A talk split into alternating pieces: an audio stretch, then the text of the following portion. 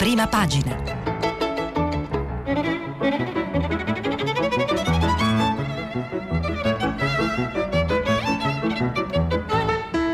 Questa settimana i giornali sono letti e commentati da Sara Menafra, coordinatrice della redazione romana del quotidiano online Open. Sara Menafra è nata a Napoli ed è diventata giornalista a Bologna, lavorando per Radio Città del Capo, Popolare Network.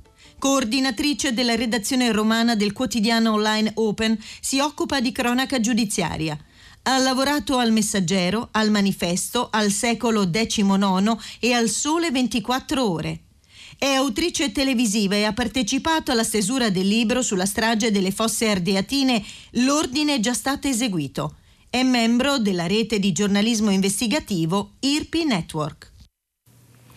Buongiorno, eccoci alla rassegna stampa, tra l'altro oggi diciamo con tutti i quotidiani cartacei che ieri ovviamente mancavano.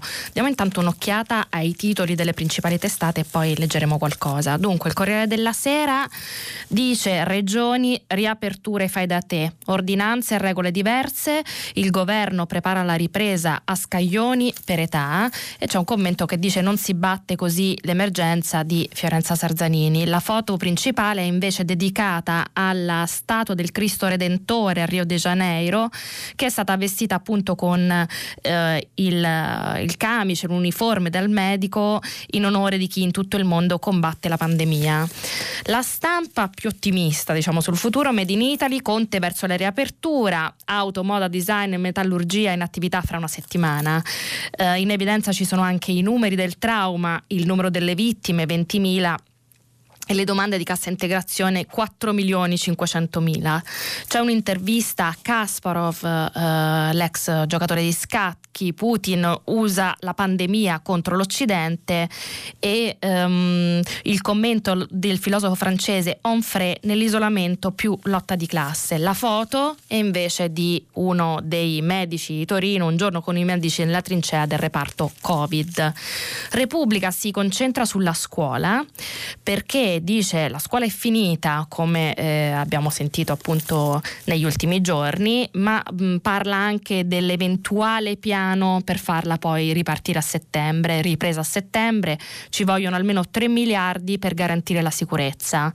C'è un'analisi di che cosa sta succedendo ancora nel nord, in particolare a Milano, dove il numero dei morti non sembra um, accennare a diminuire, di Gad Lerner, la grande malata del nord, e quel mare senza umanità di Luigi Manconi sui profughi abbandonati. Cercheremo di parlarne un po' più approfonditamente su quello che è successo nelle ultime ore eh, in tema di migranti. Il fatto quotidiano L'ospedale in fiera, un blef per quattro gatti, è la foto portante del fatto che in alto mette invece Rai prona alle destre con licenza di insulto, ma anche Di Maio anti-Olanda, un paradiso fiscale. E qui il tema è lo scontro eh, con, tra Italia e, e, Olanda, in particolare eh, l'avrete sicuramente sentito nei giorni scorsi a, a proposito delle misure economiche eh, mh, diciamo che l'Europa ha approvato, soprattutto di quelle che non ha approvato. Di Mai appunto accusa l'Olanda di essere un paradiso fiscale che quindi diciamo, questa posizione così dura contro l'Italia si basi però su una sorta di dumping fiscale, cercheremo di vederlo. Il messaggero spostamenti regolati da un'app, qui torniamo appunto al tema riaperture, spostamenti, il piano per sostituire l'autocertificazione cartacea, a maggio prime riaperture, uscite per fasce di età, regioni, misure fai da te. E ancora il manifesto invece apre sul tema dei migranti, si salva chi può, e stiamo parlando dell'appello lanciato da una giovane naufraga incinta ieri su Alarm Phone, uh, non abbiamo né cibo né acqua, stiamo morendo. Lei e altre 46 alla fine si sono stati salvati da una ONG basca. 178 arrivano sui barchini in Sicilia. Libero, ecco il piano del governo per riaprire ogni attività, oggi tocca alle cartolerie, poi ad aziende agricole e industriali, eh, di Libero poi vedremo anche alcuni approfondimenti sulla sezione esteri. E eh, la verità Conte sfiduciato da due italiani su tre. Un sondaggio sanzisce il fallimento del Premier agli occhi dei cittadini che bocciano anche l'Unione Europea tante promesse. Pochi fatti non arrivano i soldi. Anche la verità si occupa del tema dei migranti. Mandiamo navi per la quarantena dei migranti. Come al solito pare che il nostro paese debba farsi carico in esclusiva di quel che combinano le ONG straniere. E qui appunto lo vedremo, il tono è completamente diverso. Partiamo dunque intanto da cosa sta succedendo e cosa succederà nelle prossime ore, visto che eh, ci sono anche prospettive un po' diverse. Intanto il Corriere della Sera forse fa uh, l'analisi più sintetica e più utile per capire Babele di divieti e permessi, Italia divisa dalle ordinanze, appunto il titolo dell'articolo di Fabrizio Caccia e Martina Zambon.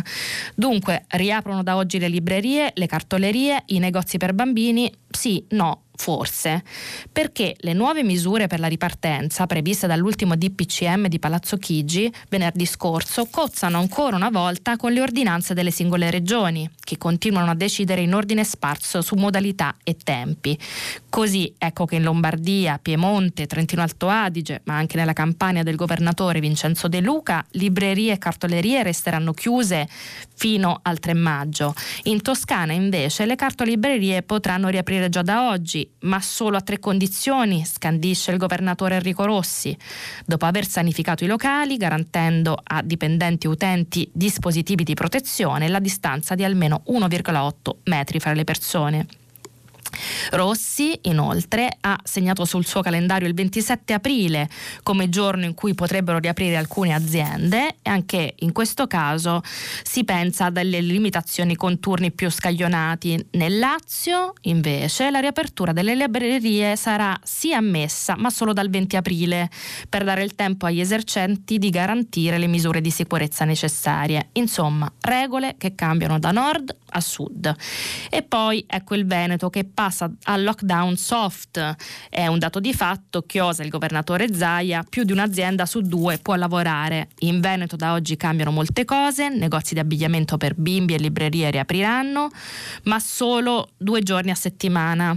Le novità più grosse sono per le attività motorie e le uscite di casa. Il limite dei 200 metri viene abolito e uscire senza guanti o mascherina dalla mezzanotte eh, appena trascorsa non è ammesso. L'ordinanza, sempre del Veneto parliamo, sancisce pure, ehm, sancisce pure eh, che le uscite di casa dovranno essere individuali a carico eh, eh, per consentire ai futuri oppure se non sono individuali, solo nel caso che si debbano consentire ai futuri papà di assistere alla nascita di un figlio. Da oggi poi arrivano nuove unità di misura, due metri di distanziamento sociale per passeggiare o in fila al supermercato. Eh, il capitolo picnic è diverso dal resto d'Italia, quindi in Veneto saranno possibili il 25 aprile e il primo maggio. Dunque, effettivamente situazioni molto diverse. Eh, c'è un, uh, un, primo punto da parte della task force che sta pensando alle riaperture ehm, sempre sul Corriere della Sera, in particolare sulle riaperture aziendali l'ingresso al lavoro con orari differenziati, le idee della task force, dice l'articolo di Marco Galluzzo e Lorenzo Salvia. Siamo ancora appunto sul Corriere. Ripartire dallo smart working, una delle novità alle quali ci siamo abituati nell'era del coronavirus. Nei primi mesi di ripartenza il lavoro da casa potrebbe essere reso obbligatorio nelle grandi aziende al di sopra di un certo numero di dipendenti per sede. Al di sotto di quella soglia, ancora da fissare, resterebbe facoltativo, ma davanti davanti alla richiesta del singolo dipendente l'azienda non lo potrebbe rifiutare, naturalmente a patto che le sue mansioni e il suo ruolo siano compatibili con il lavoro a distanza. Ehm, quindi dovrebbe essere questo uno dei punti contenuti nel set di raccomandazioni che la task force guidata da Vittorio Colau presenterà a breve nel, al governo per la via della fase 2. Eh, secondo Colau, sempre sul lavoro ed in linea con l'orientamento già maturato dal governo, c'è l'idea di scaglionare limitare gli orari di ingresso e di uscita, non solo per evitare assembramenti davanti a fabbriche e uffici, ma anche per alleggerire il carico dei mezzi pubblici, pubblici che rischiano di essere il vero anello debole della fase 2. Una raccomandazione dovrebbe riguardare anche l'utilizzo dei test sierologici. Dovrebbero essere utilizzati principalmente per dare cosiddetta, la cosiddetta patente di immunità a chi ha già sviluppato gli anticorpi, piuttosto che a dare il semaforo rosso a chi non li ha e quindi è più esposto al contagio. Dunque, alcune idee su come funzioneranno le aziende. Il messaggero in realtà ha dettagli in parte differenti e quindi possono essere utili anche per capire cosa succederà. Autocertificazione arriva l'app, le uscite scaglionate per età è eh, la ripresa del titolo d'apertura del quotidiano romano. Niente più foglio cartaceo. Per autocertificare le uscite arriva una app che servirà anche a tracciare i possibili soggetti positivi al Covid-19. Il lockdown potrebbe essere allentato in tempi diversi a seconda dell'età prima i più giovani, poi via via i soggetti più a rischio. Ma ormai ci siamo. A Palazzo Chigi si ragiona concretamente di riaprire il paese attraversato, eh, attraverso uno scadenzario eh, cui sta lavorando la task force guidata da Vittorio Colao, forse già da lunedì 20, sulla base di protocolli aziendali concordati sul modello di quello adottato da FCA Ferrari. Per semplificare, ma allo stesso tempo vigilare, gli spostamenti eh, per, si sta studiando un'app, un'unica app per due sistemi operativi Android e iOS da scaricare sullo smartphone tramite un sito del governo che geolocalizzi le persone. L'idea è poterla poi utilizzare anche per i tracciamenti, come avviene in Corea, in modo da seguire da vicino la diffusione eh, del virus e teleassistere i pazienti. Di questa app, che dovrà avere un sistema alert per segnalare gli spostamenti specie di individui soggetti a restrizioni giorni, ricostruendo i contatti avuti, ha fatto cenno lo stesso Colau sabato scorso nella riunione di insediamento della task force alla presenza di Giuseppe Conte. I locali di grande affluenza, dice ancora il messaggero in un articolo di Marco Conti e Rosario Di Mito, i locali di, di grande affluenza sociale come bar e ristoranti potrebbero riaprire dal 18 maggio, ma è possibile che per rispettare gli standard di sicurezza non riaprano tutti subito, ma solo su prenotazione, garantendo le distanze almeno di due metri tra i tavoli. E riguardo i bar, quelli che assicurano uno spazio adeguato fra chi entra e chi esce. Lo stesso dicasi per parrucchieri e barbieri che, sempre su appuntamento, potrebbero allungare l'orario di apertura dalle 9 alle 22, con l'osservanza rigorosa della pulizia, sterilizzazione degli strumenti e della protezione da parte degli esercenti. Così come si sta ragionando di, di allentamenti del lockdown diversi a seconda appunto dell'età, come si diceva, con gli anziani trattenuti in casa più a lungo. Si valuta anche la riapertura di alcune attività familiari artigianali che, seppure svolte in ambiti ristretti, possono agevolmente regolamentare il traffico e comunque da oggi nelle attività aperte in ambiti di 40 metri quadri sono obbligatori gel igienizzanti e ingressi uno alla volta. In quelle superiori ai 40 metri quadri bisognerà stare attenti a chi entra e chi esce. Dunque questo è un po' il piano. A Palazzo Chigi inizia ad avvertirsi la pressione per ciò che accade in paesi vicini come la Spagna, che ha già iniziato a riaprire, la Francia, dove si pensa di riavviare le scuole l'11 maggio, e in settimana è previsto un nuovo incontro del Premier con i sindacati per fare il punto anche sulle richieste di deroga che provengono da alcune filiere. Dunque il governo sta pensando di riaprire anche usando una app sul modello di quella sudcoreana, dice appunto il messaggero. Uh, la stampa fra questi punti di, diciamo, del tema riapertura si è, si è, occupata in particolare del tema turismo eh, e quindi a pagina 3 eh, spiega Carlo Bertini che c'è un bonus vacanze in arrivo per il turismo domestico e eh, ci sono nuove regole per le spiagge. Nel decreto di aprile 800 euro di reddito di emergenza e per gli autonomi è l'articolo a pagina 3 e dice appunto Bertini si narra che in principio contrariamente a quanto si può credere potevano fare il bagno solo delle donne. Era il 1828 2008 quando aprì il primo stabilimento balneare in Versilia e le signore entravano in acqua passeggiando lungo pedane di legno e immergendosi solo con costumi di lana che aderivano meno al corpo. Da quei tempi ad oggi le abitudini degli italiani in spiaggia sono mutate assai e ancor più cambieranno quest'estate. Grazie al maledetto virus che sta facendo crollare anche questo settore, altrimenti florido, sotto il peso delle disdette. Da giugno, tra giugno e settembre, almeno 50 milioni di presenze in meno si disperano i gestori. E quindi basta questo per capire eh, che c'è una situazione grave. Tranquillizzante però la dichiarazione di Lorenza Bonaccorsi, eh, sottosegretario del MIBACT. Andremo al mare quest'estate, stiamo lavorando alle normative con il Comitato Tecnico Scientifico. Servirà un distanziamento. Dunque, pasti sotto l'ombrellone, le abitudini dell'estate del 2020 saranno dress code con costume e mascherine, distanza di rispetto tra sdraio e asciugamani, cibo magari servito ai tavoli sotto gli ombrelloni, copiando i pasti sotto la tenda in uso proprio ai bagni del forte. Il nuovo turismo domestico, dice ancora l'articolo sulla stampa, parla anche appunto degli investimenti. 5 miliardi o forse più dovrebbero andare al turismo turismo. Da solo copre il 13% del PIL in tempi normali, il 15% se si considera l'industria culturale del bel paese. Gran parte dei soldi serviranno a finanziare il bonus per il turismo patriottico, come lo definisce appunto Lorenza Bonaccorsi. Patriottico perché è destinato solo a chi sceglierà località italiane per la vacanza di quest'anno e anche perché con un aiuto seppur contenuto si provano a salvare migliaia di posti di lavoro, visto che il turismo impiega impiega 4,2 milioni di addetti.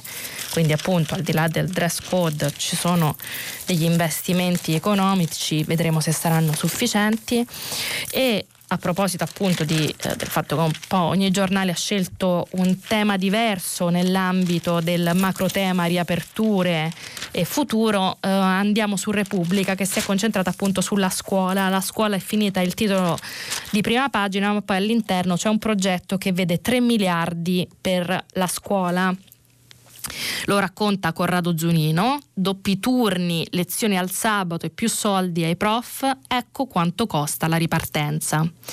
Dunque, chiudere, uh, chiudere con l'anno scolastico in corso e guardare a settembre. Il mondo della scuola chiede alla ministra Lucia Azzolina e ancor più al governo guidato da Giuseppe Conte di iniziare a uh, dedicare subito, che non c'è tempo da perdere, tempo, intelligenze, progetti straordinari e risorse all'altezza della scuola italiana per eh, provare a riportare in classe 8 milioni e mezzo di ragazzi a settembre. Eh, la eh, ministra ha parlato in questo periodo di turni in classe mattina e pomeriggio o dove non si può lezioni miste in aula e a casa, quindi lezioni più brevi, utilizzo del sabato per la didattica e eh, cantieri aperti in estate per recuperare classi ed edifici che hanno bisogno di interventi non strutturali. Per fare tutto questo servono risorse nuove, 3 miliardi almeno. Um, task force e cronoprogramma, eh, dice ancora Zunino, la lezione a distanza non può bastare. Sono le parole del sottosegretario all'istruzione Giuseppe De Cristofaro. Negli ultimi tempi critico con l'agire della ministra è pronto a ricordare come il Consiglio Superiore di Sanità, per voce del suo presidente Locatelli, abbia detto esplicitamente che è il caso di posporre la riapertura delle scuole al prossimo anno. Dunque il sottosegretario dice bisogna fare tutti gli sforzi possibili per riportare in classe docenti docenti e discenti, quindi diciamo, frena sulla didattica a distanza. La didattica a distanza ha colmato il vuoto, ma ogni giorno amplifica le disuguaglianze che già a scuola esistono. Il Ministero deve insediare al più presto una task force e costruire un cronoprogramma per i prossimi ehm, quattro mesi e mezzo più o meno su questa linea eh, spiega appunto Giulino del resto è stato l'investimento sulla buona scuola. 3 miliardi sono quelli che ha investito nel 2015 attraverso la buona scuola il governo Renzi. Con quelle risorse sono stati assunti 86 mila docenti e eh, si sono dati premi agli insegnanti più impegnati e bonus cultura a tutti quelli in ruolo. 2 miliardi è la cifra che era riuscito a ottenere il ministro Fioramonti e a questo punto bisognerebbe tornare appunto ai 3 dice lo stesso anche Francesco Sinopoli, segretario della Federazione dei lavoratori della conoscenza della CGL, il sindacato più grande nella scuola, dice oggi la ministra dimentica totalmente che per recuperare quanto perduto in tanti mesi saranno necessari forti investimenti nel tempo scuola, organici, docenti e amministrativi, laboratori, edilizia scolastica e sicurezza. Dunque la richiesta per 3 miliardi che però sembra di capire non ci sono ancora sulla scuola. E prendiamo invece il manifesto per fare un po' un punto dei dati che sono stati diffusi ieri eh, appunto sull'andamento del, del, contagio e anche sull'ipotesi di eh, varare un vaccino, tutti temi che comunque ci sono anche differentemente approfonditi un po' su tutti i giornali.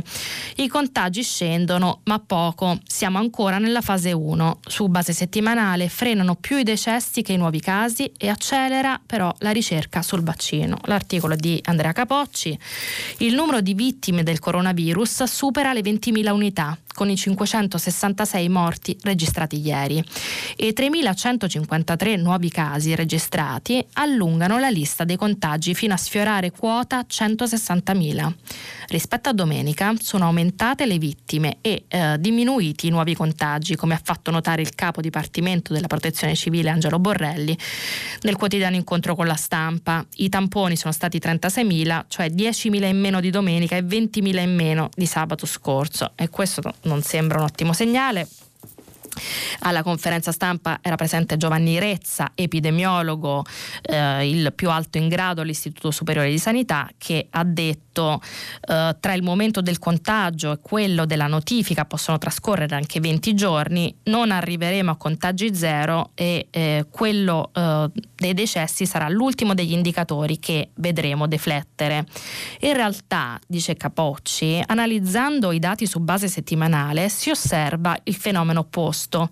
Le vittime sembrano diminuire più velocemente dei casi e confrontando le ultime due settimane si rileva che a, a livello nazionale i decessi sono calati del 20%, mentre i nuovi casi sono scesi solo del 12%, da 30.808 a 26.969. È il sintomo che siamo ancora in fase 1, con focolai che non accennano a spegnersi.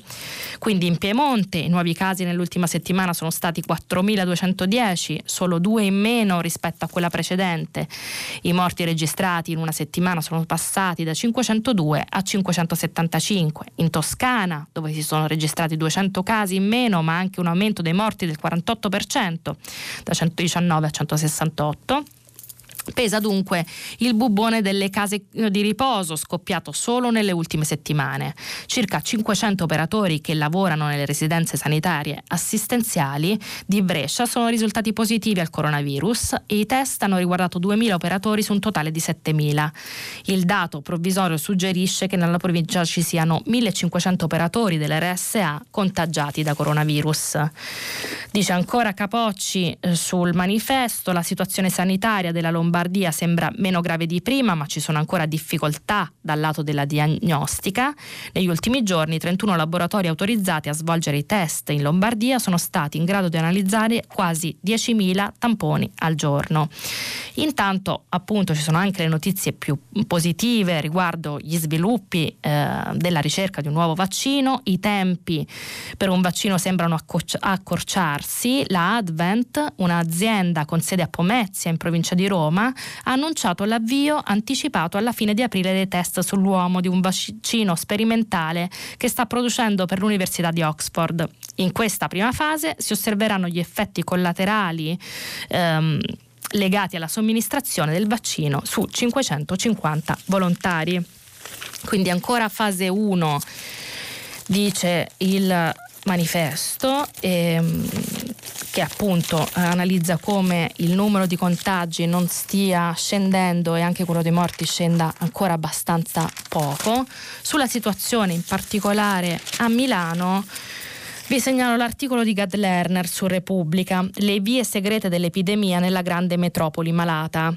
La mala Pasqua di Milano è racchiusa nell'enigma dei suoi morti, che aumentano invece di diminuire, come invece succede a Bergamo, Cremona, Brescia, lasciando intendere che la grande metropoli è infestata di focolai resi più difficili da individuare e circoscrivere proprio a causa delle sue dimensioni.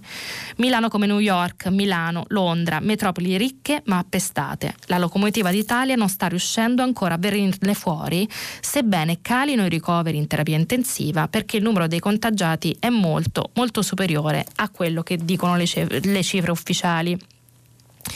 Districarsi nelle statistiche aiuta poco, dice Lerner.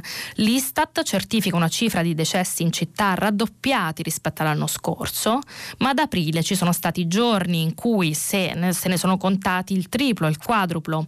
Siccome parliamo di una provincia di 3 milioni 260 mila abitanti, di cui 1 milione 350 mila residenti nel comune capoluogo, il rompicapo è che non si possono circondare zone rosse. Un istituto di ricerca in Twig ha ipotizzato che i portatori di Covid nella provincia milanese siano 135.000.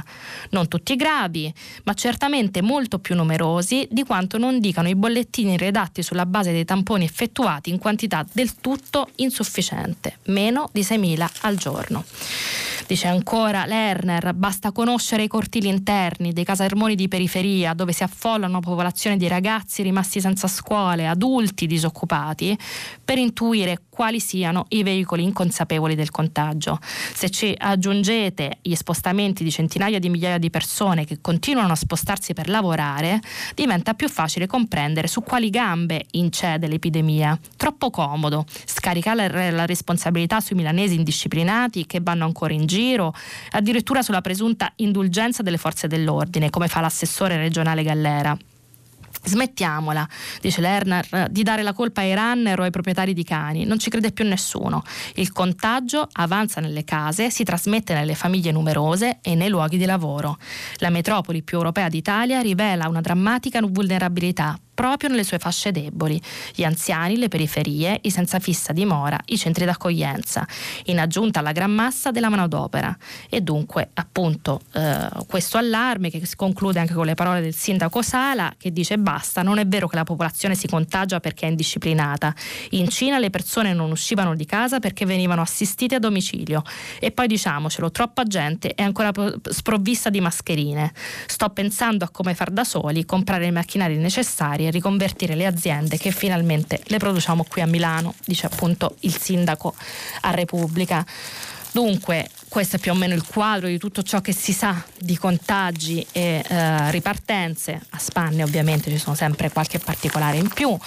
Um, dal Corriere della Sera uh, voglio invece prendere lo scenario che riguarda la trattativa con l'Europa di cui eh, si è parlato molto la scorsa settimana, non è del tutto finita la discussione, dice Federico Fubini, eh, che tra l'altro avete ascoltato abbastanza recentemente. Cosa cambia con il nuovo MES il ruolo possibile della BCE? Eh, dunque una clausola dell'accordo è in grado potenzialmente di aprire all'Italia il sostegno da prestatore di ultima istanza da parte della Banca Centrale Europea. Dice Fubini, l'intesa dei giorni scorsi fra i ministri finanziari europei potrebbe contenere più risvolti di quanto non sia emerso finora lo fa eh, capire in particolare sullo snodo attorno al quale si dilania il sistema politico Roma, quello sul meccanismo europeo di stabilità. Una clausola di quell'accordo è in grado potenzialmente di aprire al Paese il sostegno da prestatore di ultima istanza da parte della Banca Centrale Europea senza troppi costi politici. Naturalmente non c'è alcuna decisione della BCE in proposito, il suo consiglio direttivo non si è mai pronunciato, non si prepara a farlo e nessuno dei banchieri centrali si lascia sfuggire commenti su questi aspetti in pubblico o in privato. I governatori dei 19 paesi dell'euro e i sei componenti dell'esecutivo di Francoforte mantengono la loro capacità di decidere in maniera del tutto indipendente, ma un passaggio dell'accordo dell'Eurogruppo di giovedì notte chiama in causa appunto implicitamente il ruolo della BCE. Nel, qui poi spiega tutti i dettagli di dove sarebbe scritta questa clausola e il sostegno previsto per la pandemia rientra formalmente in questo braccio operativo del fondo salvataggi, con la novità che stavolta non prevede condizioni di riforma. Quel nuovo tipo di strumento del MES privo di condizioni apre così la strada al ruolo della BCE come prestatore di ultima istanza di un governo in difficoltà per la pandemia. È quel che hanno sempre chiesto i sovranisti italiani che pure si oppongono al MES. Naturalmente la decisione di intervenire spetta solo al Consiglio direttivo della BCE che può voler verificare le condiz- che le condizioni previste dal Fondo salvataggi siano strette ed efficaci. Ma già solo il fatto che la BCE in teoria possa agire, se un governo attiva la linea del MES per il Covid, basta a frenare le scommesse speculative contro di lui, commenta Marco Balli, capo economista di Unicredit, l'accordo sul MES va visto positivamente, la condizionalità è in sostanza azzerata e il paese che doveva chiedere la linea di credito più può beneficiare dello scudo della BCE. Quindi una valutazione positiva di questo strumento, soprattutto per una clausola che permetterebbe l'intervento della BCE, più critico il Fatto Quotidiano che, come dicevamo all'inizio, ha un articolo in particolare sullo scontro tra Farnesina e Olanda. Farnesina, il piano contro l'Olanda, paradiso fiscale. L'articolo è di Salvatore Cannavò. Di Maio pensa a come ammorbidire il nord rigorista e dice appunto l'articolo, se l'Italia vuole ottenere un risultato in Europa dovrà ammorbidire la posizione dell'Olanda. Così alla Farnesina stanno studiando un piano per fare in modo che il tema del dumping fiscale diventi centrale, fino a immaginare modifiche al patto di stabilità. Lo scontro fra Italia e Olanda tenuto banco all'ultimo Eurogruppo e probabilmente è destinato a durare. A nord la linea eh, rigorista è indisponibile a concedere niente che possa assomigliare agli Eurobond, obbligazioni comuni che l'Italia chiede per rispondere alla crisi da coronavirus. Ora la battaglia però potrebbe arricchirsi la questione paradiso fiscale, una delle caratteristiche che spiegano il miracolo olandese, dice Cannavò. Nei paesi Paesi Bassi sono stimate circa 15.000 società che hanno una sede legale, spesso presenti ad Amsterdam, solo per ridurre le imposte sui dividendi. La perdita per gli altri paesi europei oscillerebbe, secondo le varie stime, fra i 10 e i 50 miliardi all'anno.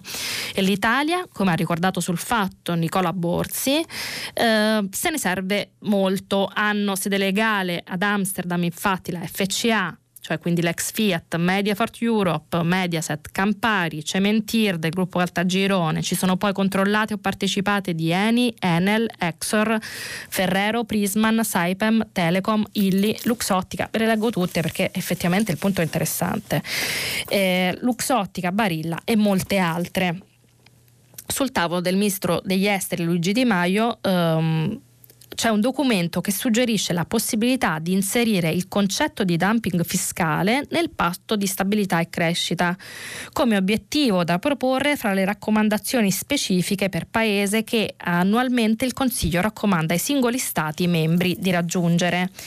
Proporsi di modificare il patto di stabilità potrebbe essere una missione impossibile, ma alla Farnesina, fra gli obiettivi su cui si sta lavorando, c'è quello di introdurre nel patto appunto dei criteri ehm, cui si deve ispirare la politica di bilancio degli Stati membri, con parametri anche per quanto riguarda la fiscalità. Per superare il problema della decisione del Consiglio, che prevede l'unanimità su questi temi, si pensa di spingere per il ricorso alla, cla- alla clausola passerella eh, per consentire decisioni a maggioranza qualificata e Di Maio appunto è pronto dunque a investire il Consiglio in formazione affari esteri delle questioni e ha già dato un assaggio della sua iniziativa in una lettera che ha inviato al, al Financial Times su questo tema. Dunque la Farnesina ha, alza la tensione su questo scontro con l'Olanda a questo punto però cambiamo completamente argomento rispetto appunto al coronavirus di cui comunque eh, ci si continuerà ovviamente a occupare in tutti questi giorni perché eh, l'avete visto su varie aperture dei giornali c'è torna alla ribalta il tema del, dell'arrivo in Italia di, di migranti e di naufragi all'interno del nostro mare, il Mediterraneo. Partiamo da una cronaca sulla stampa che racconta un po' la giornata di ieri, abbiamo visto, ne hanno parlato anche altri giornali, porti chiusi ma i migranti sbarcano, nonostante divieti per l'emergenza sanitaria due barconi sono arrivati in Sicilia, falso allarme, naufragio. Dunque Fabio Alpanese, corrispondente da Catania, dice per quattro giorni Allarphone ha chiesto inutilmente a Italia e Malta aiuto per quattro imbarcazioni nel Mediterraneo centrale con 250 migranti a bordo. Alla fine quasi quasi tutte quelle barche eh, l'aiuto se lo sono date da solo e a nulla è valsa la chiusura dei porti e gli sbarchi decretata da Roma e la Valletta per l'emergenza Covid. Un gommone con 77 persone è arrivato ieri a Portopalo di Capopassero, sud-est della Sicilia, e un altro con 101 persone raggiunto sempre autonomamente il giorno di Pasqua a Pozzallo. I due gruppi di migranti, dopo i controlli sanitari dei due porti, sono stati trasferiti in strutture isolate, individuate in fretta e furia a causa della indisponibilità dell'hotspot di Pozzallo, che ospita già 50 migranti, uno dei quali malato di coronavirus. Due trascorreranno, dove, quindi appunto in queste strutture di emergenza trascorreranno la quarantena i migranti arrivati. Una delle altre altre due barche che si trovavano nella zona SAR di Malta, con 47 persone, è stata raggiunta ieri mattina dalla nave Aitamari della ONG Basca Salvamento Marittimo Umanitario che, partita da Siracusa e diretta in Spagna per manutenzione e dunque senza personale di soccorso a bordo, l'ha intercettata e soccorsa con l'autorizzazione di Malta. Resta quindi eh, una quarta barca di 55 persone, un aereo di Frontex, l'agenzia UE delle frontiere l'avrebbe localizzata e viene seguita a distanza. Alarm Phone ieri ha diffuso alcune drammatiche chiamate con una delle barche, forse proprio quella ancora in mare Aiutateci, stiamo affondando, implora al telefono satellitare una donna che ha detto di essere incinta. Mia figlia di 7 anni è molto malata, non abbiamo cibo né acqua, non abbiamo nulla. Due persone qui sono morte poco fa, hanno detto che sarebbero venuti ma non è arrivato nessuno. Il giorno di Pasqua si era anche temuto il naufragio di una di queste barche, denunciato dall'ONG tedesca Sea-Watch sulla base di indiscrezioni ricevute da ambienti Frontex. In realtà, hanno chiarito ieri eh, sia la stessa Frontex sia la Guardia Costiera italiana, si trattava di un gommone alla deriva, abbandonato giorni fa in mare dopo che gli occupanti erano stati riportati indietro dai libici per i 149 migranti sulla nave Alan Kurdi della ONG CI in mare da oltre una settimana in attesa di un posto, un porto sicuro. La soluzione trovata da Roma per non infrangere il blocco dei porti è il trasbordo su una nave attrezzata dove a largo della Sicilia trascorreranno la quarantena. Quindi varie barche in mare e altre appunto in arrivo in ordine sparso, dice la stampa, che ha anche intervistato Andrea Riccardi, il fondatore della comunità di Sant'Egidio, che fa una proposta forte, sicuramente destinata a far discutere, regolarizziamo subito tutti gli stranieri così evitiamo il contagio fra gli invisibili. E l'intervista è di Luca Monticelli che eh, parte con il virgolettato appunto di Riccardi. In Italia ci sono 600.000 immigrati irregolari che vivono ai margini e possono alimentare focolai di infezione. Occorre regolarizzarli prevedendo permessi di soggiorno temporanei. Dobbiamo farlo per garantire la salute di tutti e la tenuta sociale del paese. Questi stranieri sono fondamentali per il settore agricolo e per i servizi alla persona. Nella fase 2 ci sarà ancora più bisogno di loro.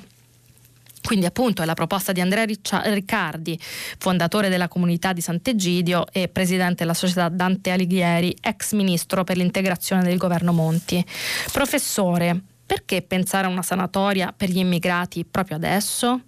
Non parlerei di sanatoria ma di regolarizzazione necessaria perché il lavoro è una questione decisiva per l'uscita del paese dalla crisi. La metà di queste 600.000 persone sono donne provenienti dall'est Europa o dal Sud America che lavorano come colf, badanti e babysitter.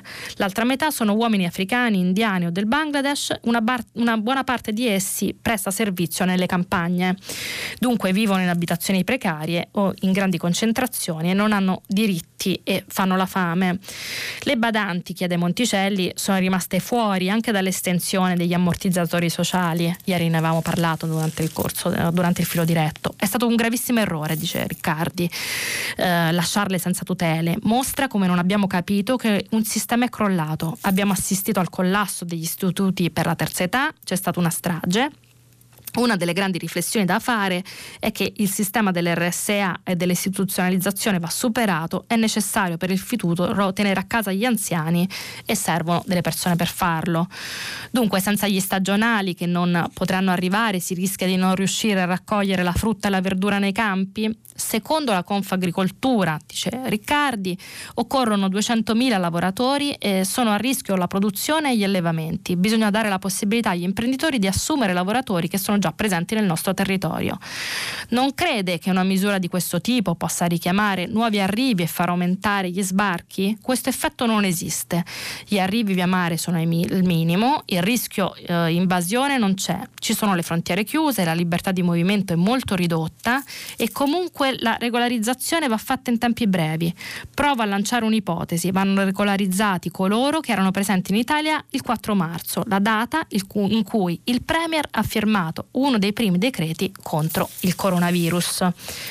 Quindi la protesta del fondatore di Sant'Egidio, la proposta, scusate, ehm, la mia testa già correva a, a come a non tutti, eh, diciamo come il tema sia al centro del dibattito anche un po' tradizionale fra giornali più orientati eh, diciamo a destra. E in particolare vi voglio leggere il commento, l'analisi di Francesco Borgonovo sulla verità, mandiamo navi per la quarantena dei migranti come al solito pare che il nostro paese debba farsi carico in esclusiva di quel che combinano le ONG straniere, era appunto la titolazione in uh, prima pagina e all'interno della verità leggiamo ma che porti chiusi facciamo entrare tutti um, Paolo De Micheli, uh, Luigi Di Maio, Luciana Lamorgese, Roberto Speranza si erano appunto impegnati per lo stop. Suno, subito si sono levati i lamenti dell'ONG e delle varie associazioni umanitarie che si occupano di accoglienza che facevano notare una contraddizione che in effetti esiste. Come può l'attuale governo chiudere i porti se è nato proprio per impedire a Matteo Salvini di prendere il potere e appunto chiudere i porti medesimi? Il Ministero tuttavia è stato presto svelato in realtà non, i nostri porti non sono affatto chiusi, virus o non virus, l'accoglienza prosegue imperterrita, solo con qualche piccolo mascheramento, dice Borgonovo. Ecco la soluzione che eh, il governo ha trovato, la patata bollente è stata affidata alla protezione civile e Angelo Borrelli ha escogitato una soluzione, gli stranieri non entreranno subito in Italia, faranno prima un periodo di quarantena a bordo di una nave fornita da noi. Nel giorno di Pasqua è arrivato anche un apposito decreto e nel testo si legge che il capo del Dipartimento per le libertà civili e l'immigrazione del Ministero dell'Interno con eh, il supporto della Croce Rossa provvede all'assistenza alloggiativa e alla sorveglianza sanitaria delle persone soccorse in mare per le quali non è possibile indicare un place of safety, quindi un luogo sicuro. E dunque, ma che porti chiusi facciamo entrare tutti è l'analisi eh, della verità. Da uh, libero voglio invece prendervi un, pro- un, tema che riguarda in qualche modo gli esteri ma anche eh, l'Italia eh, una storia in parte dimenticata che appunto è quella di Silvia Romano. Eh, Simona Bertuzzi sul libro ha intervistato la migliore amica, l'amica del cuore di Silvia Romano, come sapete è stata rapita nel novembre 2018, è una storia quasi del tutto dimenticata, però appunto il libro ha dedicato una pagina a questo argomento. Ehm, Ciao amo, felicissima di essere qui. Ieri ho rivisto i bimbi, il mio cuore e ora sto andando a Char Karma. Ecco, vedi, è l'ultimo messaggio di Silvia poi solo buio e vuoto e quelle notizie centellinate dalle televisioni che arrivano un tanto al mese, sempre all'ora della cena e fanno tremare i polsi agli affetti rimasti a casa. La ragazza al telefono prende fiato, non è facile parlare dopo tanto tempo. Si chiama Alessandra, il nome è di fantasia ed è la migliore amica di Silvia Romana. La giovane milanese rapita a Chakama in Kenya, 80 km da Malindi, il 20 novembre del 2018 è sparita nel cuore di un continente gigantesco in insieme all'eco delle sue battaglie. I telegiornali di allora erano grida disperate, otto banditi, un comando hanno fatto irruzione nella missione con fucili e macete e hanno chiesto dove fosse la donna bianca. Ogni foto di Silvia, il racconto di Simona Bertuzzi, è, è ampio, ve ne leggo alcuni stralci. Ogni foto di Silvia la ritrae con un bimbetto di colore tra le braccia accanto a un anziano di una tribù sconosciuta e il suo volto è un sorriso semplice sopra una tunica rossa allacciata sulla spalla alla maniera del posto. Era il 17 novembre del 2018 e Silvia scriveva sotto l'ultima foto scattata davanti a una capanna di sabbia e legno amo stringere i denti ed essere una testa più dura della durezza della vita. Quindi Alessandra lascia andare i pensieri, tre giorni prima di partire Silvia era, and- era stata a cena a casa mia, la mia mamma l'adora e ricordo come fosse ieri l'ultima volta che l'ho vista era appena uscita dal mio negozio, si è voltata, ha sorriso e mi ha mandato un bacio immenso. Ecco, io mi aggrappo a quella immagine. Eh, dice ancora uh, Alessandria, per fortuna molte voci si sono rivelate infondate, le ho pensate tutte, mi sono disperata, ma adesso credo che Silvia sia viva e che tornerà. È una ragazza forte, una che non si lascia andare mai e anche la conversione non ha senso, non è da lei e non per una questione religiosa, non ho mai pensato che fosse fosse una praticante convinta, ma ha troppo vivo il senso della famiglia, troppo forte il desiderio di tornare da loro. E quindi con il ricordo, il reportage che ha fatto, insomma, l'ampia intervista che ha fatto Libero, ricordiamo appunto Silvia Romano, si chiude la rassegna stampa e tra poco ci, vi aspetto per il filo diretto. A tra poco. Sara Menafra, coordinatrice della redazione romana del quotidiano online Open, ha terminato la lettura dei giornali di oggi. Si apre adesso il filo diretto di prima pagina. Per intervenire e porre domande a Sara Menafra, coordinatrice della redazione romana del quotidiano online Open, chiamate il numero verde 800 050 333. Sms WhatsApp, anche vocali, al numero 335 56 34 296. La trasmissione si può ascoltare, riascoltare e scaricare in podcast sul sito di Radio 3 e sull'applicazione Rai Play Radio. Dunque, eccoci al filo diretto e alle vostre telefonate. Vi ricordo che tra l'altro leggeremo gli sms che ci state inviando. Uh, la prima telefonata, pronto? Buongiorno, mi chiamo Stefano, chiamo dalla Valtrebbia nel Piacentino. Eh, io ho avuto la fortuna o sfortuna di fare 5 anni di cooperazione nei paesi in via di sviluppo in Africa, in tre paesi diversi. Ho dato le dimissioni da tutti e, e tutti e quattro esper- le, le esperienze che ho avuto perché erano disastrose. Ma mi chiedo come mai nessuno realizza che siamo seduti su una polveriera? Praticamente eh, ho, ho, sentito l'altro giorno che ad esempio in Nigeria ci sono solo 20 posti in terapia intensiva perché i ministri sono solo 20. Cioè se, dobbiamo sperare che ci siano migliaia di ministri in, in, in Nigeria per avere migliaia di posti terapia intensiva, ma non è solo questo che vorrei dire. Vorrei dire è possibile che no, non capiamo con un po' d'anticipo che ci saranno 250 milioni di profughi ambientali a breve con il riscaldamento del pianeta? Oppure accetteremo sempre solo i profughi di guerra, perché è una polemica di Salvini e la Meloni, eh, li accetterebbero solo se vengono da, da posti bombardati. Ma se sono bombardati da un virus non è la stessa identica cosa? Non, non prevederemo eh, normative diverse anche in, in termini di, dire, di, di, sanità collettiva. Io, io, trovo che ci sono delle incongruenze, eh, dimenticandoci poi per certo. esempio, sempre, sempre, per parlare della Nigeria, che il delta del fiume più inquinato da idrocarburi nel mondo, combinazione è il Niger, guarda caso dove c'è l'ENI, quindi noi inquiniamo, portiamo a casa le risorse ma non facciamo niente per eh, diciamo, sviluppare o come posso dire, riequilibrare determinati. Io lo trovo pazzesco, lo trovo veramente inconcepibile. Stefano, grazie. Eh, la interrompo giusto perché appunto cerchiamo di dare più spazio possibile alle telefonate. Eh, io credo, in realtà di base credo che lei abbia ragione eh, su entrambi gli aspetti. Quello che più diciamo è vicino alla cronaca di oggi, dunque l'emergenza coronavirus, anche se alcune analisi dicono che forse le temperature alte possono abbassare la rapidità del contagio, ma non eliminarlo totalmente, ehm, abbiamo raccolto varie testimonianze appunto di chi più si occupa di Africa che parlano appunto, eh, la sua, ce lo conferma, di una situazione molto molto preoccupante soprattutto perché le strutture sanitarie eh, sono poche e non sono adeguate ehm, e quindi comunque un contagio anche un po' più lento del nostro sarebbe eh, una bomba ad orologeria per l'Africa e come dice lei, sono d'accordo, anche per l'Europa. Siamo qui e dunque il, un continente enorme davanti a noi, eh, se questo continente si dovesse ammalare, le conseguenze per noi sarebbero comunque enormi, anche a vederla solo dal punto di vista diciamo più egoistico, che non ho detto che debba essere il migliore. Io credo che sia un tema di cui ci si debba occupare, noi in questi giorni nella redazione di Open un po' l'ha cercato di fare, ma in ogni caso credo che sia importante e anche la parte del, del climate change e quindi l'impatto che ha sull'Africa assolutamente dovrebbe essere una priorità anche per il futuro quando ci occuperemo, speriamo, un po' meno di virus, ma purtroppo l'allarme clima invece rimarrà attuale probabilmente per i prossimi decenni. Un'altra telefonata. Pronto? Sì, eh, sì, pronto, buongiorno. buongiorno. buongiorno. Eh, io volevo porre una domanda. Eh, Come si chiama? Mi, mi, scusi, mi chiamo Elena, mi chiamo Elena e chiamo dalla provincia di Pordenone. Mm. Allora, io sono una nonna, no?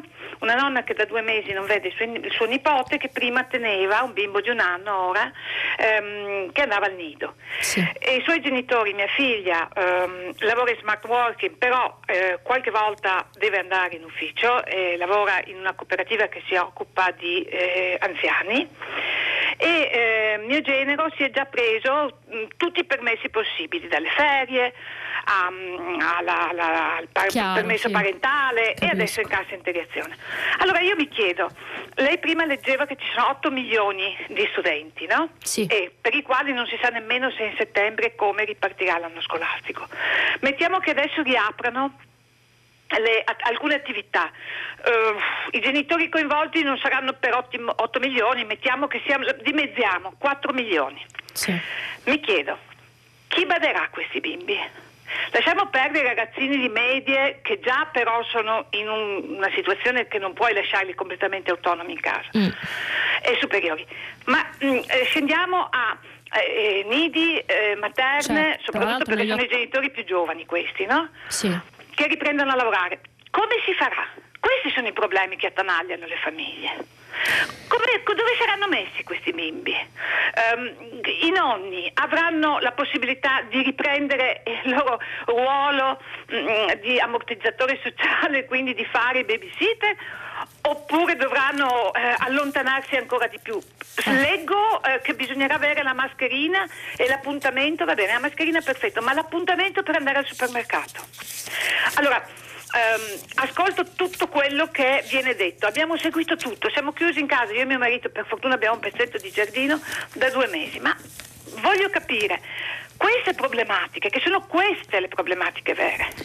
Elena, io la ringrazio per, um, dire, per il tema, anche mm, diciamo appunto uh, è un tema molto, uh, come dire, molto presente nella vita di tutti noi. Onestamente, da quello che, ho potuto anch'io leggere con voi questa mattina, da quello che appunto più o meno ho cercato di verificare nei giorni scorsi lavorando, in effetti soprattutto appunto su questo genere di ammortizzatore sociale e familiare, eh, il piano sembra quantomeno insomma in fieri, non abbiamo segnalazioni che ci spieghino appunto soprattutto i più piccoli come faranno.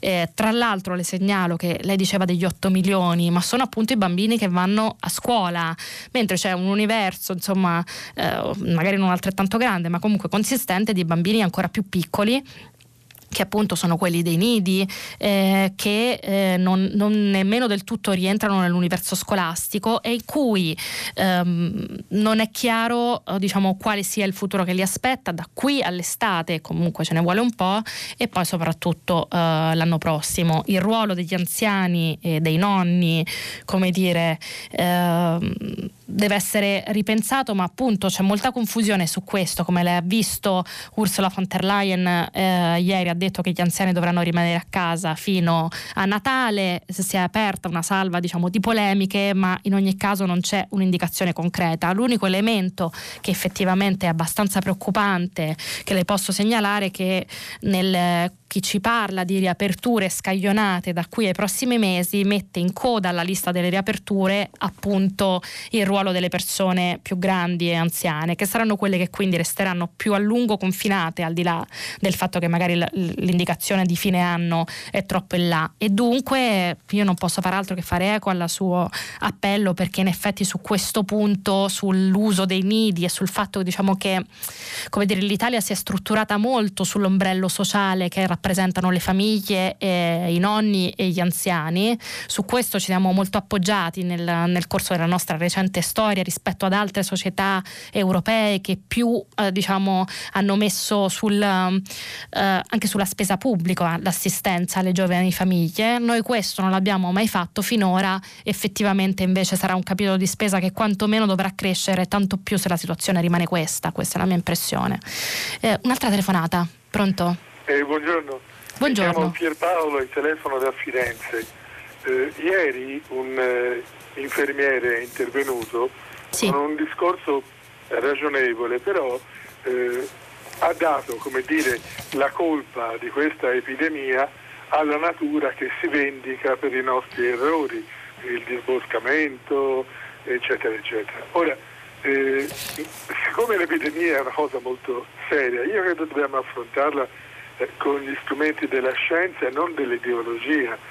Eh, 102 anni fa la spagnola non è nata perché noi avevamo disboscato l'Amazzonia, è nata eh, su basi che dobbiamo studiare come stiamo studiando adesso.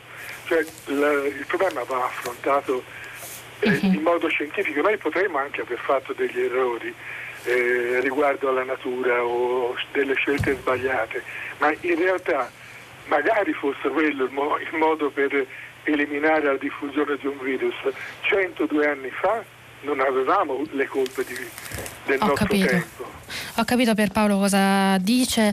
Dunque, in realtà a me non sembra che eh, eh, come si chiama Loren- Gianfranco di Roma eh, dicesse proprio la cosa che dice lei, nel senso che um, in parte lei forse avrà visto in queste settimane perché si è tornato appunto a parlare di quello che aveva detto Bill Gates più, piuttosto che Obama, ci sono alcuni sociologi che ne parlano, cioè il punto al di là dell'impatto in particolare del sboscamento e quindi che so del cambiamento climatico che è forse l'emergenza ambientale più, di cui più si è parlato in questo tempo. Da quello che mi sembra di capire leggendo appunto esperti di vario genere che eh, nel corso degli anni avevano più o meno detto siamo in particolare appunto Bill Gates ad esempio eh, che avevano detto in particolare la, la, il nostro grande pericolo è una pandemia è che la società fosse poco organizzata per eh, situazioni di questo tipo.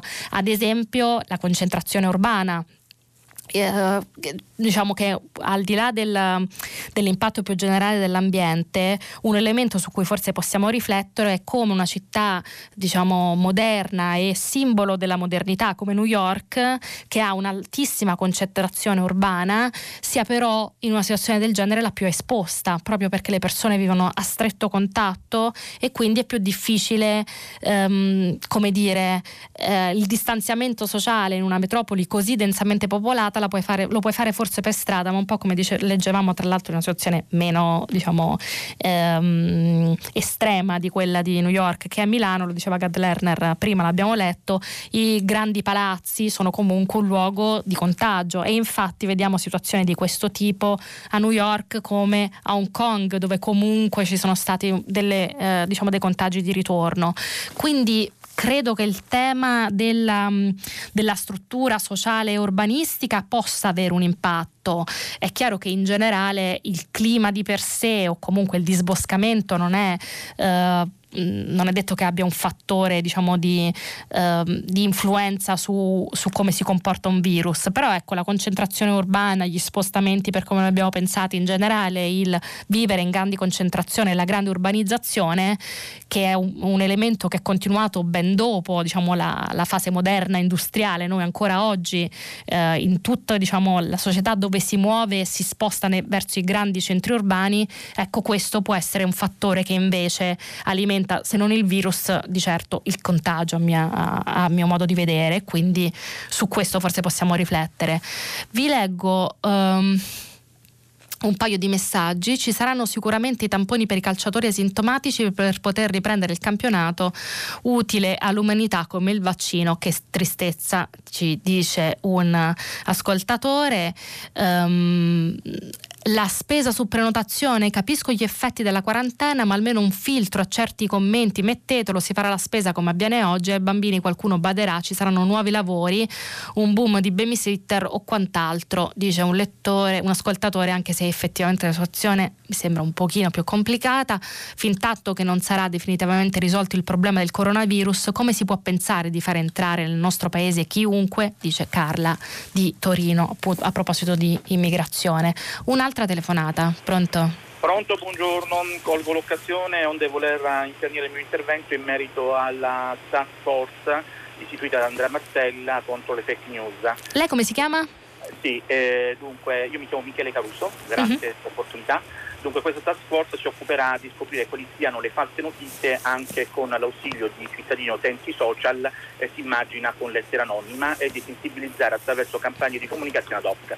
E sarà per il burocratese, in quanto tale sempre ambiguo, ma si sente subito apro il grande fratello, non in reali come la verità di 1984 d'orwelliana memoria, Ho capito. Spero dal falso, eh, accidenti, un compito che mise in difficoltà persino Platone e Aristotele. Eh, io mi aspettavo quindi che gli esperti fossero di eh, una qual certa mh, eh, levatura di uno spessore al di sopra di qualsiasi sospetto per autorevolezza, invece a parte tre professori universitari, gli altri sono giornalisti web, noti più che altro per avere sempre combattuto contro i populisti che poi sarebbero opposizione al Premier Conte da Salvini a Meloni. Mm. Anche se vorrei un attimo concludere, scusi, sì. dunque se nella commissione eh, vedessimo mh, dei redivivi, eh, Popper e Bobbio, credo oh, sarebbe un'iniziativa sbagliata e inquietante. Ritengo che a decidere quale sarà l'informazione falsa eh, sia una commissione del governo e quindi già qui siamo al di fuori dell'ordinamento liberale che poi a raccogliere informazioni utilizzate anche relazione credo che si getti un'ulteriore ombra. Ma Ho capito. Michele, io eh, sì appunto la, la devo un po' interrompere perché eh, diciamo il, il, tema per come la mette lei come dire, è più ampio forse dell'effetto di questa task force eh, in generale su eh, gruppi che analizzano le fake news c'è sempre molto dibattito e mh, mm, anche io in tempi passati sono stata sempre un po' perplessa sull'idea che ci debba essere qualcuno che decide chi, eh, quali sono le notizie diciamo vere o non vere perché il rischio di censura ovviamente è dietro, è dietro l'angolo.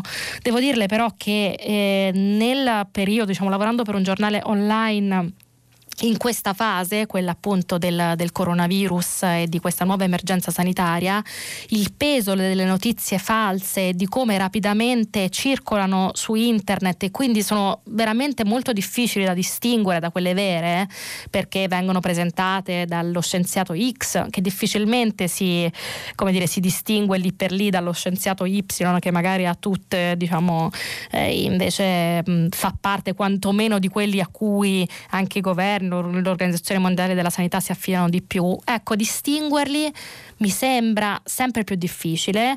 Eh, notizie false che generano allarme, tensione, eh, preoccupazione fra di noi sono diffusissime.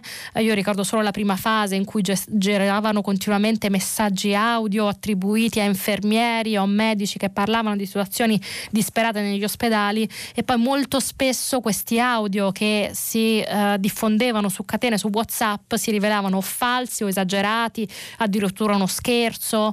Eh, ecco, forse in questa situazione almeno ehm, sgrossare il dibattito pubblico da tutto questo che rischia di essere un rumore, però un rumore particolarmente molesto in questa fase perché ci spaventa e non ci fa ra- ragionare lucidamente, eh, forse è necessario. In generale ovviamente è chiaro che più la visione dell'informazione è affidata a persone di alto livello, eh, meglio è, più il dibattito si alza, mh, mm, tendenzialmente più ci sentiamo tutelati. Forse la scelta di mettere in questa compagine anche i giornalisti online è però perché sono quelli che sono più eh, a contatto con questa diffusione di informazioni, un po' per l'esperienza e quindi è un mix diciamo tra eh, come dire, chi ha una visione più alta e chi però nella pratica ha a che fare con queste fake, fake news abbastanza rapidamente tutti i giorni e quindi può essere come dire operativo.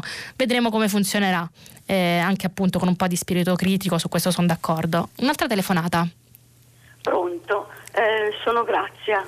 Buongiorno. Buongiorno.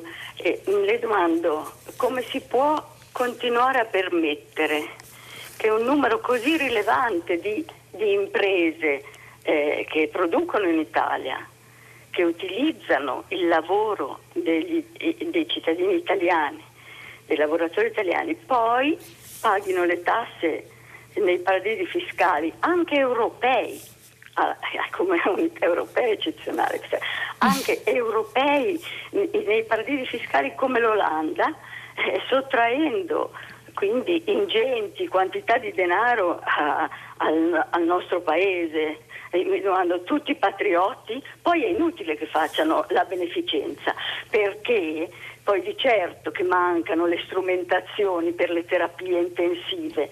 Allora io io sono grata di aver conosciuto il lunghissimo elenco di queste imprese italiane perché noi consumatori sapremo come regolarci io sono molto indignata che vadano a pagare le, le, che producano con il nostro lavoro e poi paghino i soldi all'estero. Come la chiamiamo questa cosa qui?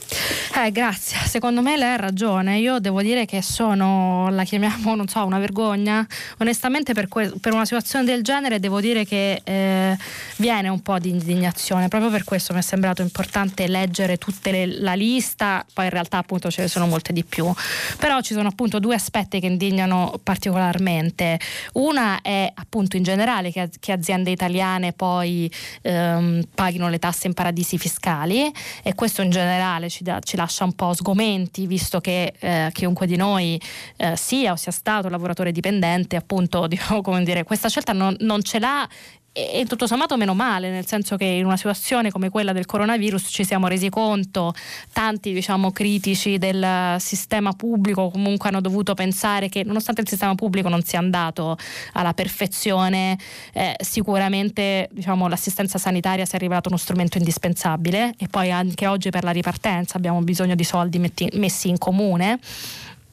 Quindi appunto queste aziende invece pagano all'estero e questo già è un elemento di fastidio, ma devo dire che eh, il ministro degli esteri Di Maio, con cui non sempre sono d'accordo, però devo, mm, secondo me ha colto un punto nel dire che eh, l'Olanda non può fare il paradiso fiscale all'interno dell'Unione Europea.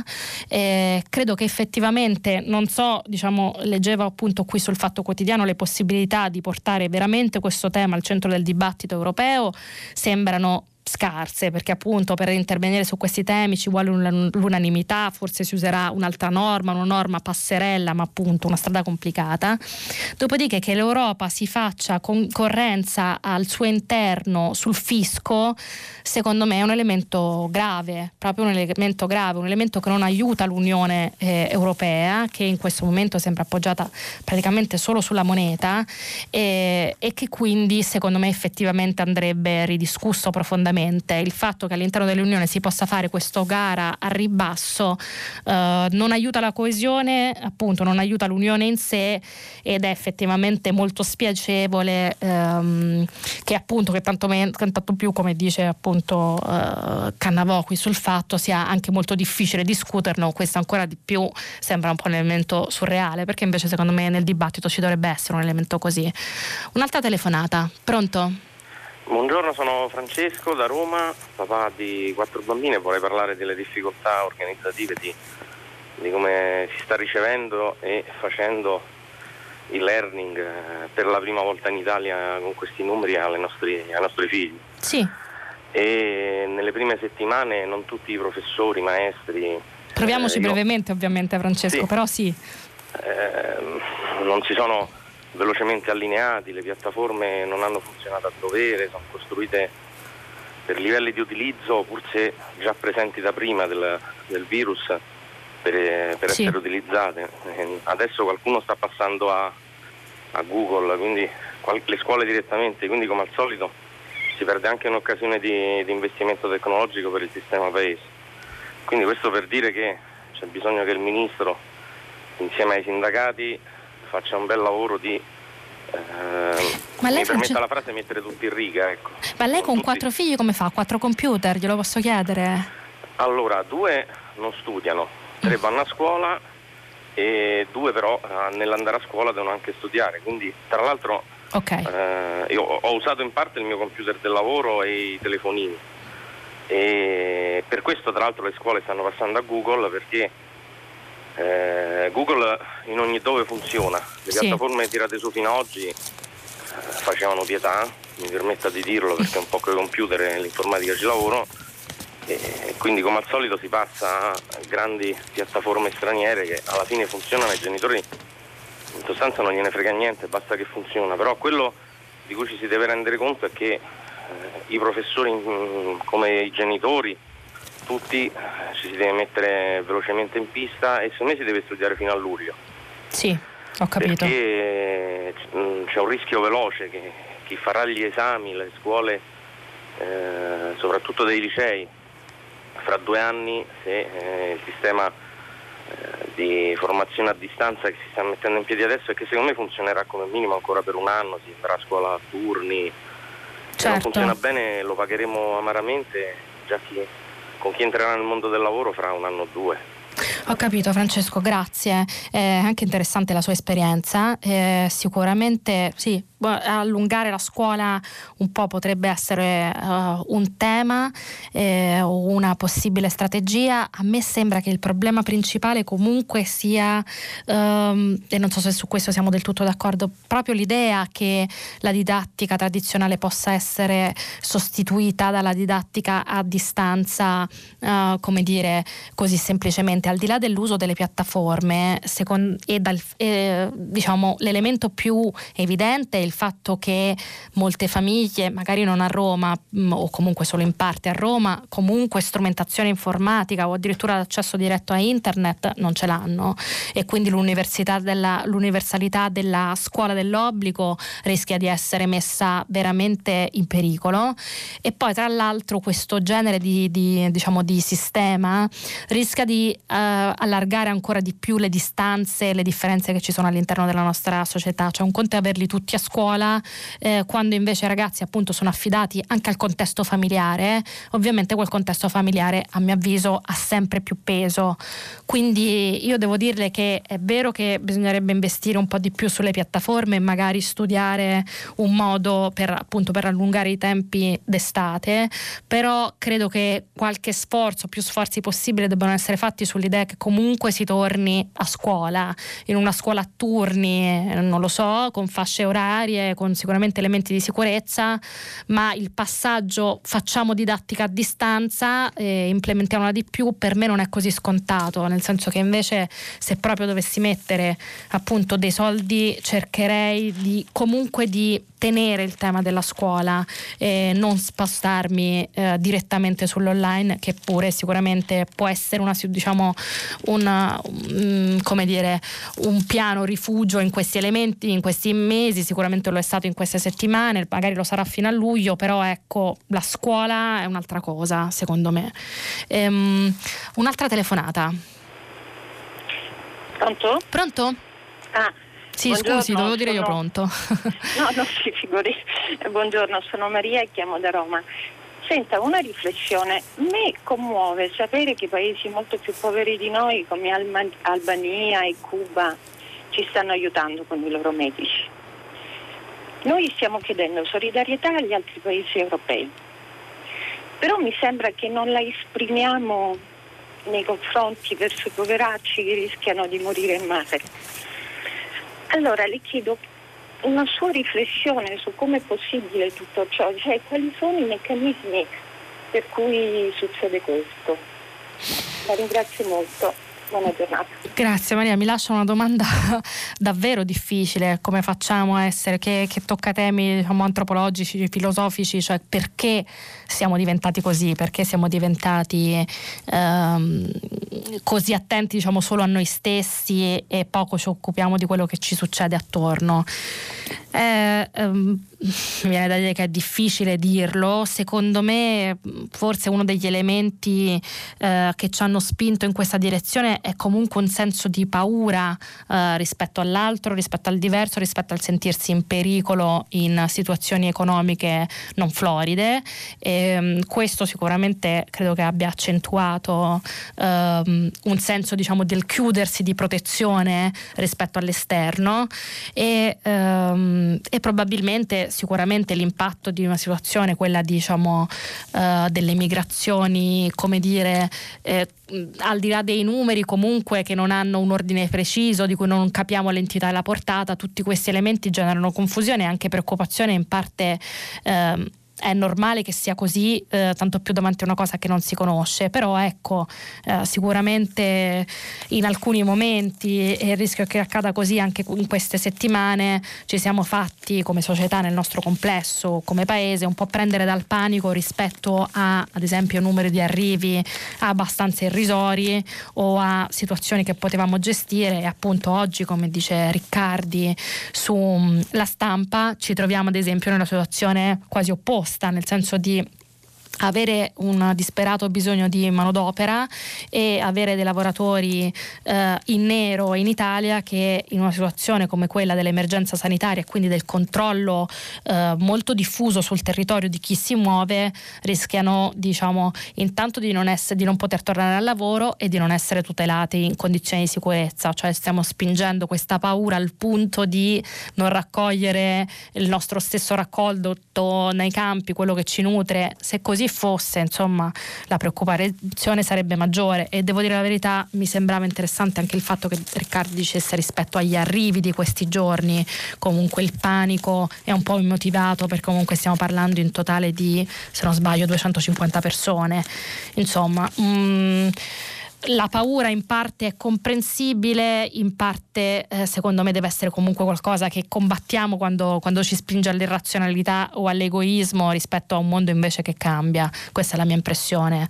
Ehm, dunque, vi voglio leggere anche qualche messaggio. Ricevuto dal comune due mascherine monouso e una riutilizzabile e sterilizzabile, ma non so come, non traspirante, che però non è un dispositivo medico, dice Federica di Impruneta, che se non sbaglio in Toscana, quindi sarebbe il kit che sta fornendo Rossi, da quello che lei scrive, probabilmente o non è adeguato o comunque non ci sono spiegazioni adeguate. Dica Di Maio che gli Eurobond eh, è la Germania che non li vuole, la Germania non è un paradiso fiscale, servono argomenti più consistenti, dice Renato di Padova, sì, ha ragione, però è anche vero che anche l'Olanda non li vuole, quindi eh, probabilmente diciamo, Di Maio ha scelto fra i due paesi quello con cui era più facile discutere, sicuramente comunque lo, lo, lo, diciamo, l'opposizione tedesca è un elemento che deve essere al centro del dibattito, non possiamo dimenticarlo all'interno di questa discussione. E poi ancora, buongiorno, Vito da Milano, non c'è solo l'Olanda appunto, ma abbiamo anche la vicina Svizzera dove molti lombardi hanno trasferito la residenza e questo quindi questo può essere un tema anche se appunto i numeri dell'evasione fiscale, uh, del, uh, secondo me il, il, problema della Svizzera è un po' diverso, riguarda la copertura dei conti e non il livello di tassazione, però mh, mm, devo approfondire, quindi forse Vito da Milano potrebbe aver ragione, uh, capirò meglio. Un'altra telefonata, pronto? Pronto? Pronto, eccoci, buongiorno. Sì, buongiorno, mi chiamo Viviana e chiamo da vicino Milano. E volevo um, introdurre un tema su cui secondo me si sta ancora riflettendo un po' poco ed è quello della safety cracy, cioè della, del governo della sicurezza, sì. in altri termini del, del sistema securitario che si, che si comincia ad introdurre e che secondo me è interessante perché eh, va, va, a ledere sicuramente quella che è la, la nostra il nostro sistema democratico basato sulla Costituzione e alla fine cosa fa? Salva il corpo, ma salva il corpo animale e non il corpo umano nella sua integrità, che vuol sì. dire anche un corpo che può scegliere se uscire o non uscire, che può scegliere eh, come spostarsi e dove andare o come andare al mare, voglio dire. No? Mm. E quindi questo è, è, un tema secondo me che va approfondito perché eh, con la paura in realtà rischiamo poi di, eh, di retrocedere su tutta una serie di diritti che sono quelli sanciti dalla Costituzione, insomma diventiamo solo un corpo animale e non un corpo umano nella sua complessità e nella sua interezza e credo che su questi temi sia necessario certo. riflettere molto perché la deriva è vicina, voglio dire ci mettono le app, eh, recuperano tutti i nostri dati sanitari che una volta erano dati sensibili che improvvisamente non lo diventano più e, e tutto questo cioè, ci fa diventare che tipo di cittadino e in quale tipo di democrazia. Viviana, prova a risponderle ehm, citandole intanto eh, appunto l'intervista di Gary Kasparov sulla eh, stampa. Eh, ovviamente lui parla in particolare della Russia e quindi del fatto che ci siano appunto un sistema di propaganda, fake news, intelligence che eh, Putin userebbe la pandemia contro l'Occidente. In realtà il tema che lei eh, cita, quello della safe Minecraft, cred safecracy o come um, possiamo chiamarlo comunque è più ampio perché la cosa diciamo, riguarda non soltanto regimi uh, totalitari o semi-totalitari ma in qualche modo la deriva del dibattito che avviene anche all'interno dell'Occidente. Ad esempio appunto sulla tracciabilità uh, dei dati sul fatto che questa tracciabilità possa avvenire anche senza il consenso dei pazienti insomma che, che tutto questo si possa quantomeno superare e basta sull'onda, sull'onda della sicurezza prima di tutto. Ehm, però sul tema che lei cita, l'intervista di Kasparov può essere comunque interessante perché in particolare eh, tocca questo punto in una domanda, quando dice che eh, Cina e Ungheria, che eh, sono settimanali, Russia appunto, che ehm, in qualche modo diffondono un leitmotiv che è sempre lo stesso, i sistemi democratici non sono in grado di proteggervi, guardate alla Cina, solo un governo forte può, può garantire la protezione sicurezza. Questa falsa narrativa è una minaccia per la democrazia occidentali quanto se non più della pandemia, dice Kasparov. Quindi appunto il dibattito è molto interessante, le discussioni sono tante, ampie e secondo me lei ha ragione nel dire ci, eh, è un punto su cui dobbiamo comunque tenere la testa per, diciamo, per non semplicemente abbandonarci al, al sistema che la, la gestione for- forte di per sé assicuri più controllo sanitario cosa che tra l'altro non è detto nemmeno che sia così e comunque diciamo ci sono altri valori in campo. Um, un'altra telefonata, pronto? Eh, pronto, sì, buongiorno, mm, sono Silvia, chiamo da Firenze. Buongiorno. Buongiorno, senti, io volevo parlare della Grecia perché prima dell'emergenza virus si parlava molto della Grecia e dei campi profughi, della disastrosa situazione dei campi profughi poi non si è più parlato e mi chiedevo durante questo periodo cosa fosse successo in Grecia. Sì. E finalmente abbiamo saputo che la Grecia ci ha dato diciamo, una bella lezione perché ha cominciato a chiudere tutto già da gennaio, riuscendo così a contenere la diffusione del virus, sembra anche nei campi profughi.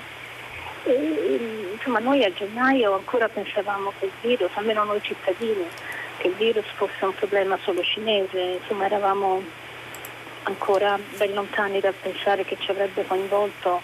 In questo modo, si continuava a tenere tutto aperto, a viaggiare, a fare le partite di calcio, pensiamo a, all'impatto sì. terribile che ha avuto Atalanta Galezia e, e al fatto poi che i primi casi di polmonite venivano derubricati come normale influenza e i poveri medici di base, i medici ospedalieri sono poi stati contaminati.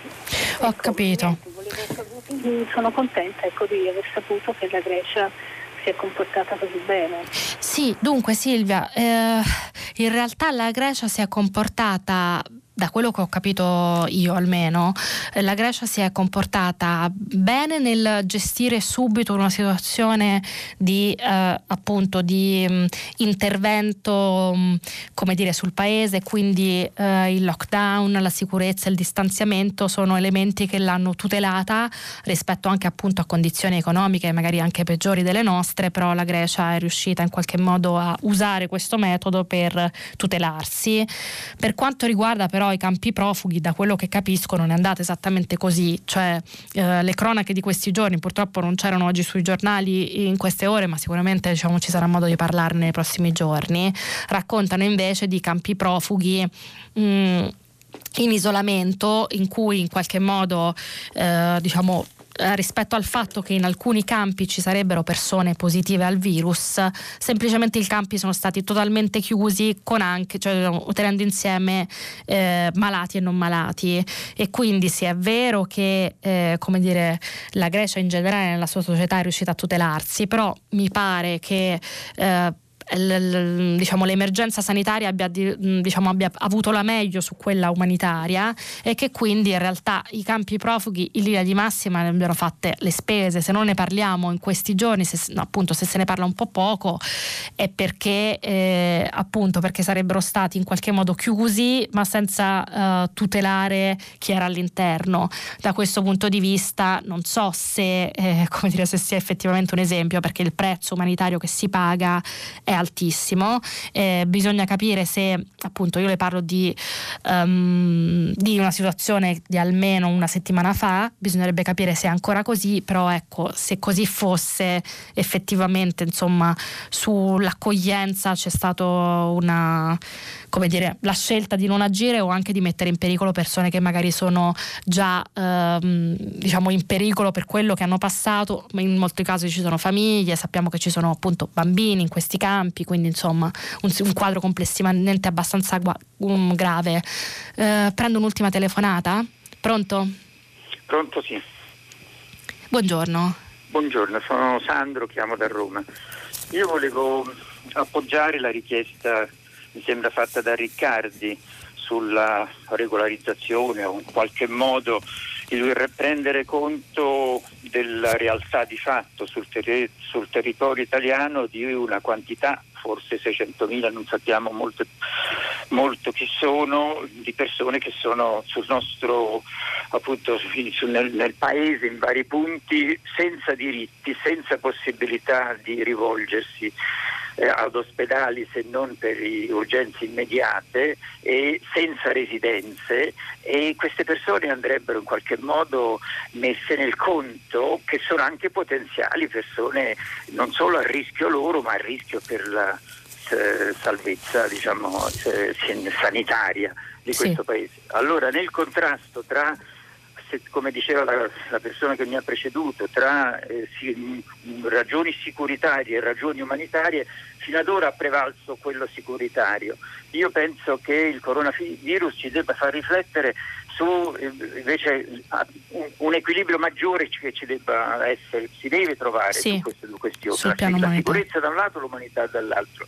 Il eh, fatto che, che l'Italia sia stata dichiarata un posto non sicuro, per esempio, io lo ritengo in, una, in questa logica una, una, una, sciagura, nel senso che sono, sono, contento che il, il Ministro per l'interno abbia permesso di passare la la, fare la quarantena in una nave italiana e poi far entrare queste persone. Cioè... Sandro, la devo interrompere perché appunto siamo un po' agli sgoccioli di questo nostro filo diretto e capisco appunto um, il suo appello, appunto anche a me è sembrato che eh, la proposta di Riccardi sia tutto sommato ragionevole, soprattutto se pensiamo in particolare, come diceva appunto lui, a chi in realtà nel, in, in, in, in, Italia c'è già e che quindi diciamo eh, vivendo ai margini margini non solo eh, rischia di più lui, probabilmente rischiamo diciamo, di più come comunità nel nostro complesso, visto che appunto chi non è eh, riconosciuto, regolare e in qualche modo tracciato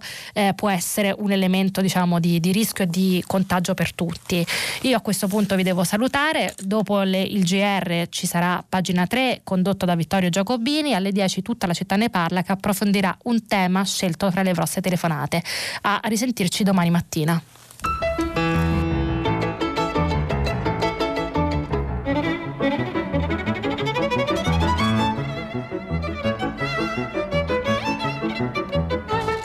Menafra, coordinatrice della redazione romana del quotidiano online Open, ha letto e commentato i giornali di oggi. Prima pagina è un programma a cura di Cristiana Castellotti. In redazione Maria Chiara Beranec, Natascia Cerqueti, Manuel De Lucia, Cettina Flaccavento. Posta elettronica, prima pagina, chiocciolarai.it. La trasmissione si può ascoltare, riascoltare e scaricare in podcast sul sito di Radio 3 e sull'applicazione Rai Play Radio.